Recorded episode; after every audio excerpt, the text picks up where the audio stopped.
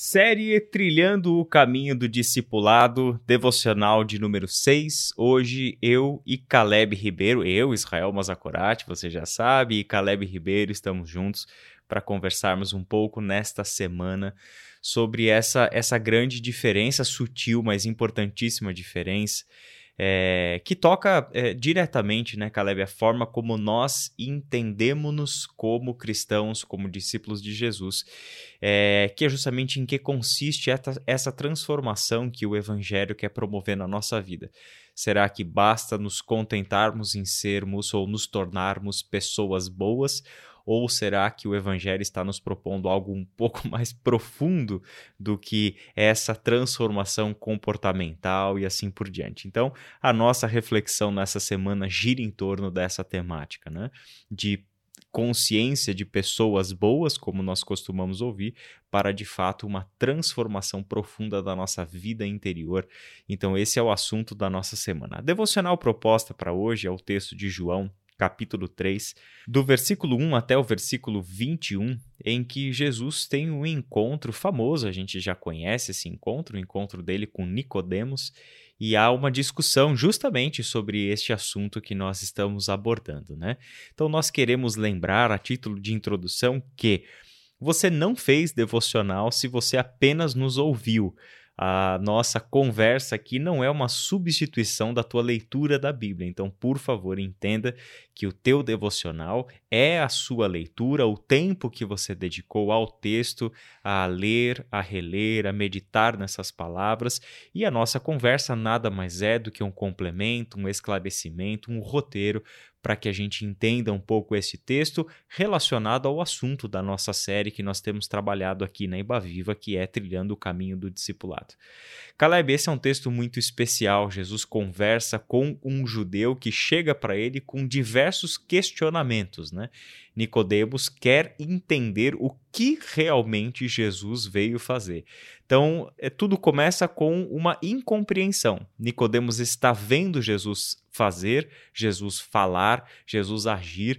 Nicodemos conhece o Deus de Israel, conhece teologia, conhece as escrituras e assim por diante, mas ele percebe alguma incompatibilidade, aquilo que ele conhecia de Deus e aquilo que ele vê Jesus fazer apresenta algumas discrepâncias. Então, haveria uma necessidade de Nicodemos ter um melhor ajuste sobre quem de fato é Jesus e o que ele representa nessa história, né? De fato, Israel, primeiramente, bom demais estar aqui de novo com você. Depois do meu último filho, o terceiro, o Lucas. Pode Não, ser o penúltimo. penúltimo. é, mas é bom demais estar aqui, bom demais é a gente continuar nessa caminhada. É, como você disse, esse tema é fundamental a gente compreender o que de fato é salvação, o que de fato é a proposta do evangelho. É muito mais do que uma questão moral e uma questão ética, né? De sermos bons ou de agirmos corretamente porque até mesmo a gente não necessariamente precisa de Jesus para agirmos bem. Nós conhecemos milhares de pessoas ao nosso redor que são eticamente corretas, moralmente corretas e que não caminham com Deus, não não creem em Jesus Cristo, enfim. A gente conhece civilizações que são avançadíssimas, né, no seu código moral, no seu código ético e ao mesmo tempo são totalmente secularizadas, né, sem nenhuma perspectiva cristã. E esse texto, esse é um texto muito muito significativo, né? Esse encontro de Nicodemos com Jesus, como você bem destacou, Nicodemos ele ali está querendo é, aprofundar o seu entendimento de quem é Jesus, né? É, e é, é, muito rico esse diálogo de, de Nicodemos com Jesus, é, toda toda a figura que que João põe e ele faz isso de forma proposital né, na sua forma de escrever. João ele brinca muito com essa questão da luz, das trevas, da mentira e da verdade. Tá que Nicodemos, né, na calada da noite indo encontrar Jesus, e João traz todo um, um, uma temática de Jesus como a luz do mundo, como aqueles que estão é, na escuridão e não querem vir a Jesus, a luz do mundo, né? Mas Jesus veio de fato para trazer luz, enfim, para trazer luz é, até mesmo nos nossos questionamentos mais profundos. Né? E aqui nós temos é, a partir da, da, da inquietação de Nicodemos e a partir do questionamento de Nicodemos, uma resposta incrível de Jesus que resume é, a sua missão, a centralidade da sua missão. Né? Quando Nicodemos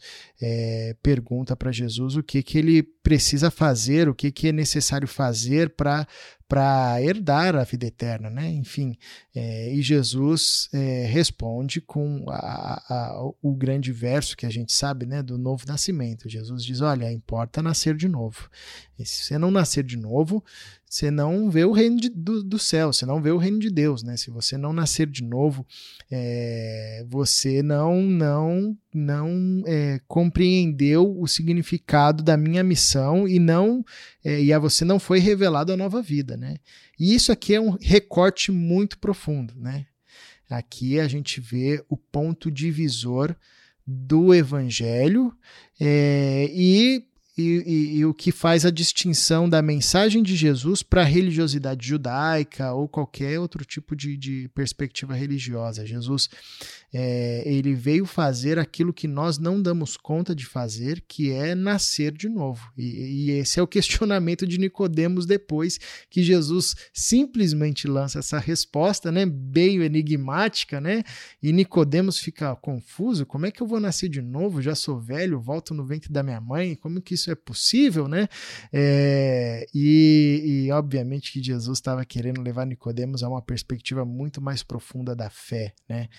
E eu acho que todos nós, quanto discípulos de Jesus, temos que, que ser confrontados com essa fala de Jesus. Né? É muito mais do que ir à igreja, né? ser discípulo de Jesus é muito mais do que o, o encontro com uma uma religião cristã, né? É muito mais do que é, deixar de falar palavrão, parar de beber, né? Há tempos atrás, ser crente era deixar essas coisas, né? O crente era aquele que parou de, de, de, de ir na festa, parou de falar palavrão. É muito mais profundo que isso, né? Nós precisamos ser encontrados com essa, por essa palavra de Jesus que diz: olha, importa-vos nascer de novo. Se vocês não nascerem de novo, é, vocês não vão conseguir ver o reino dos céus, né? É, é interessante porque a, a, vamos ler algumas partes do texto aqui, né? Versículo 2, certa noite veio falar com Jesus, que era esse líder religioso do partido dos fariseus, que era o Nicodemos, e ele foi falar com Jesus e disse assim para ele: Rabi, que é mestre, né? Todos nós sabemos que Deus enviou o Senhor para nos ensinar. Seus sinais são provas de que Deus está com o Senhor. Então é interessante porque dentro do, do, do Evangelho de João, de fato, é, o evangelista vai nos apresentar Jesus realizando diversos sinais extraordinários, é, sinais miraculosos. Uhum. E Nicodemos sabia ler esses sinais. Nicodemos sabia é, perceber que a realização daquelas é, obras de, de, de milagre eram um sinal de que Deus estava atuando por meio de Jesus Cristo. No entanto, como a gente também vai perceber no Evangelho de João e nos demais evangelhos, o ensino de Jesus era, era um, um pouco agressivo demais aos ouvidos do fariseu. Jesus tinha uma interpretação da lei de Deus e tal, é, diferente daquela que os fariseus tinham. E diversas vezes Jesus, eu digo a palavra agressiva porque ele escandalizava os fariseus com as coisas que dizia sobre Deus e sobre o reino de Deus, sobre a vida e etc. Então Nicodemos tem essa incompreensão, né?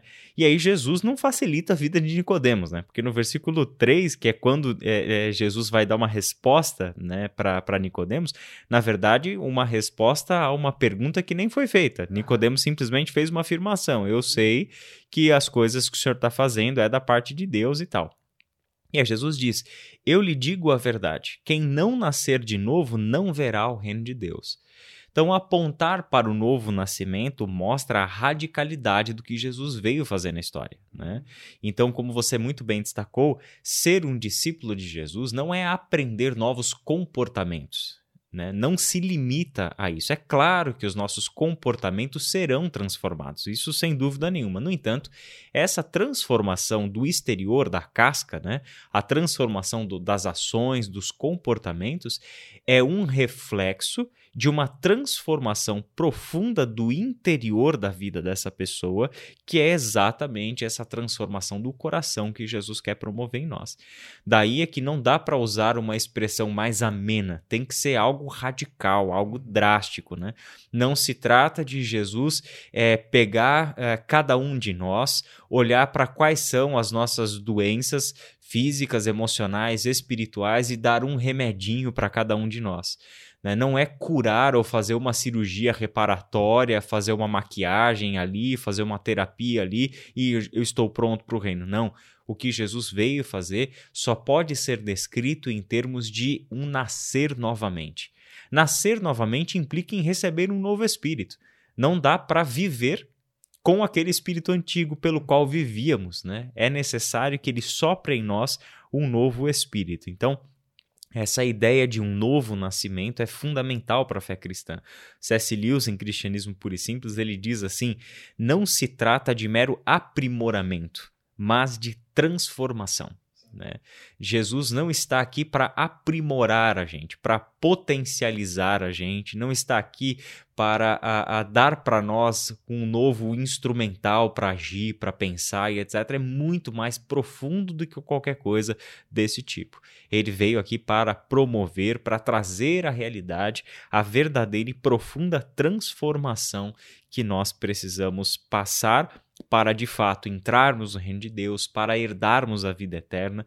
E um detalhe importante, adiantando já o assunto: vida eterna do Evangelho de João não é a vida futura mas é o recebimento imediato da vida de Deus. É, o receber o Espírito é receber a vida eterna.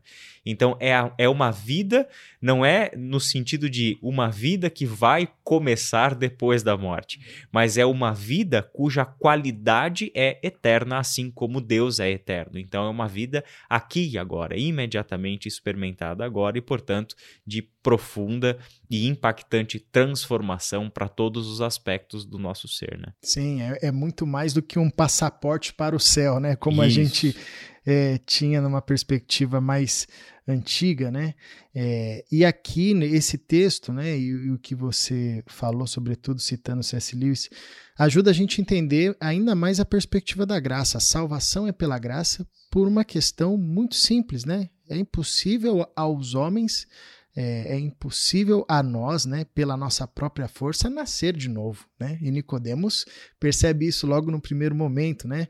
E, e, esse novo nascimento é do alto, é fruto da ação de Deus e é fruto da revelação de Deus para nós. É interessante, é, eu acho isso muito é, interessante na fala de Jesus quando ele diz para Nicodemos: Nicodemos, você é mestre em Israel, você ensina e você não sabe dessas coisas, né? Como se fosse a coisa mais óbvia. É, do exatamente, mundo, né? né? E isso revela, assim, uma crise, né? Porque se você, você imagina, se, se o, o mestre não sabe dessas coisas, meu amigo, então quem quanto é mais. Saber, quem né? é que vai saber, né? É, a gente vê o, o, o, tamanho gargalo que tinha ali em Israel, né? É, e obviamente que Jesus está levando é, Nicodemos para compreender essa ação sobrenatural do novo nascimento, como aconteceu com Paulo, por exemplo, né? que era um conhecedor assim exímio das escrituras, mas isso não bastava para ele, né? Enquanto conhecedor das escrituras, ele era o perseguidor é, da, da obra de Cristo, até que Cristo se revela a ele. Seus olhos são abertos, seus ouvidos são desimpedidos e ele percebe o que é novo nascimento, né? É, e isso, então, isso, isso intensifica para a gente, né? O tamanho da, o que é graça, né? Tanta gente canta, tanto a gente fala. Graça é esse encontrar do qual é, do encontrar-se com Deus e Deus se encontrando conosco, fazendo a gente experimentar algo que nós nunca conseguiríamos pela nossa própria força, que é nascer de novo agora do Espírito, né? E sermos conduzidos pelo Espírito como aquele que é conduzido pelo vento, né? Como aquele que deixa se levar é, pelo Espírito Santo e não mais é, pelos seus antigos prazeres, seus antigos desejos, o seu velho homem, porque ele nasceu de novo. Né? Então, acho que esse texto ajuda a gente a entender principalmente essa perspectiva da graça de Deus, que a salvação, como o André falou na primeira pregação dessa série, a salvação se inicia em Deus. Nós estávamos mortos, né? É, a gente não tinha, não tem como barganhar com Deus, nós não, não tínhamos nada para para apresentar, não temos nada para apresentar, é, e se não fosse Deus dar o primeiro passo, o primeiro movimento de, de uma forma graciosa, nós não conseguiríamos nunca experimentar esse novo nascimento. Né? É, então é interessante como esse encontro de Jesus com Nicodemos e tudo que gira aqui em torno, né, é, nos revela essa predisposição de Deus em salvar, como João vai dizer no, no famoso João 3,16, decorrente desse texto, né? Deus amou o mundo de tal maneira. E ele amou, e o desejo de Deus, nós sabemos, é que todos cheguem ao arrependimento. E a prova disso é que Deus amou tanto o mundo que deu o seu filho, para que todos pudessem desfrutar dessa experiência é, do novo nascimento. E aqui é interessante que no decorrer desse texto, né, João ele diz: é, o Cristo não veio para julgar o mundo, ele veio para salvar, né? Ah, o mundo já estava condenado no pecado, né? É, as pessoas tinham em Cristo a e têm em Cristo, né, a oportunidade de sair do estado de condenação para o estado de vida plena, como você bem destacou, né? É, esse texto é riquíssimo, né, Israel? Isso. E eu, e eu só para a gente encerrar, eu gostaria de, de fazer uma referência aos versículos 14 e 15 que imediatamente antecedem esses dois textos que você mencionou, né, que é o, o amor de Deus por todo mundo, né, que Deus deu o seu filho e o seu filho foi enviado não para condenar o mundo, na verdade ele não tem que como não tem como condenar o que já está condenado. Sim, sim. Ele veio para salvar esse mundo, né? Então nos versículos 14 e 15 ele faz uma comparação que eu acho linda. E como Moisés no deserto levantou a serpente de bronze numa estaca, também é necessário que o Filho do Homem seja levantado, para que todo o que nele crer tenha a vida eterna. Naquele contexto de Moisés ter levantado a serpente de bronze no deserto, aquilo se tornou um sinal da cura, né? Por causa das picadas das cobras e etc. Então ali você tinha um sinal de cura, né? E, e aqui você tem essa comparação com a crucificação de Jesus, né? Assim como a serpente, né, que era o símbolo da cura naquele contexto de Moisés, nós temos o Filho do Homem sendo levantado né, na terra, que aí é o sinal da crucificação, para que por meio deste sacrifício, por meio desta morte de cruz, todo aquele que nele crer receba a vida eterna. Então não perdemos de vista que a graça de Deus que nos alcança custou para Deus absolutamente tudo. Uhum. Né? A graça que nos alcança é, e, e, que nos chama a uma resposta que é o discipulado. Né? É, o discipulado é uma resposta à graça que para Deus custou todas as coisas. Né? E para a gente encerrar uma outra referência de C.S. Lewis em Cristianismo Puro e Simples, ele diz assim: Não custa nada para Deus, até onde sabemos, criar coisas boas. Mas converter vontades rebeldes custou-lhe a crucificação. Né? Converter o nosso coração, Deus cria planetas, Deus cria galáxias, Deus cria supernovas, Deus cria sóis, entende? Isso não é nenhuma dificuldade para Deus, mas converter o coração humano rebelde, né? Custou para ele a vida do seu filho, crucificar o seu filho. Né? Então, a, nós, no discipulado, o que estamos fazendo exatamente? Respondendo a esta graça. Entendendo que tudo o que fazemos dentro do discipulado é também sustentado pela graça de Deus. Porque ser um discípulo de Jesus significa ser acolhido em sua graça. Caleb, você ora com a gente para encerrar? Oro, vamos orar. Deus, obrigado pelo teu grande amor demonstrado em Jesus Cristo de Nazaré na sua obra, na sua vida de obediência, na sua morte, na sua ressurreição. Obrigado porque em Cristo nós temos a possibilidade de nascer de novo. E isso vem do alto, é um milagre do Senhor e nós somos gratos é, porque o Senhor é gracioso e nos concede o, o privilégio de vivermos essa experiência. Ajuda-nos, Deus, a partir dessa nova vida e dessa caminhada comunitária, cuidando uns dos outros, discipulando uns aos outros, lembrarmos sempre que o teu chamado para nós é o chamado para desfrutarmos de uma vida à semelhança da vida de Jesus. É muito mais do que uma questão comportamental ou muito mais que uma questão moral ou ética. Jesus em nós produz uma vida tamanha uma vida tão bela que nenhum código moral conseguiria produzir. que nenhum código ético conseguiria produzir.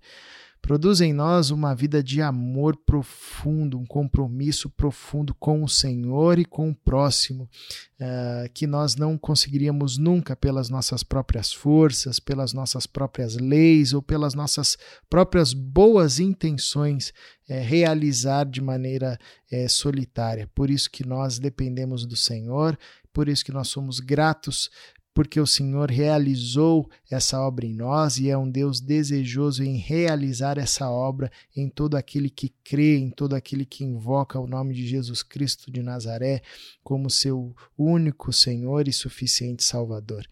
É a nossa oração em Jesus. É no nome de Cristo que nós oramos. Amém. Amém.